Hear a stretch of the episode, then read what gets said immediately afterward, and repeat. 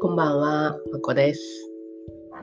このコロナ禍の1年で自分が変わったなって思うこと3つっていうお話をしてたんですけど、今日は3つ目です。で、それは運動するようになったっていうことです。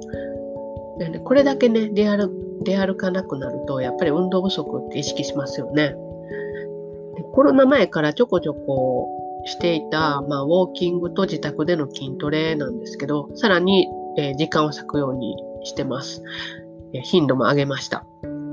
最近はね、しないと気持ち悪くなってきたので、そろそろ習慣になってきたかなって思ってます。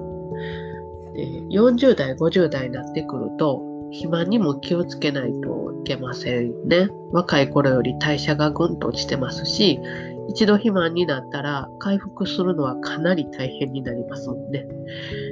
で私自身は、まあ、少しお腹はぽっこりはしてるんですけど、肥満ではないですし、でまあ、痩せたいとか見た目のことよりも、もう自分の健康の維持のために欠かせないってことを、まあ、実感しています。健康でないと日々をご機嫌に楽しく過ごすっていうことが当たり前にできる年齢ではなくなってきてますからね。やっぱり、えー、いろいろ不調が出てくるお年頃ですからね。40代、50代は。で、さらに最近では脳にもいいっていうことが科学的に証明されていることを知ってから、えー、私ももうこれからもスピーチとかブログ運営などアウトプットの力をつけていきたいので、ま、脳を鍛えるためにももう運動習慣はもうセット必須だと自覚しているところですね。で漠然とね、運動不足は体に良くないとかっていう理由だけではね、どうしても、えー、先延ばしにしてしまいがちなんですけど、えー、人生後半をご機嫌に暮らしたい。でもダイエットする根気はない。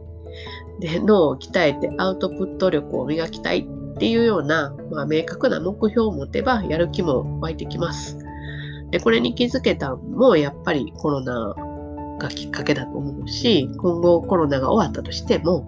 運動の優先順位ね私にとっての運動の優先順位は多分何よりも一番であり続けると思っています。はい。というわけで、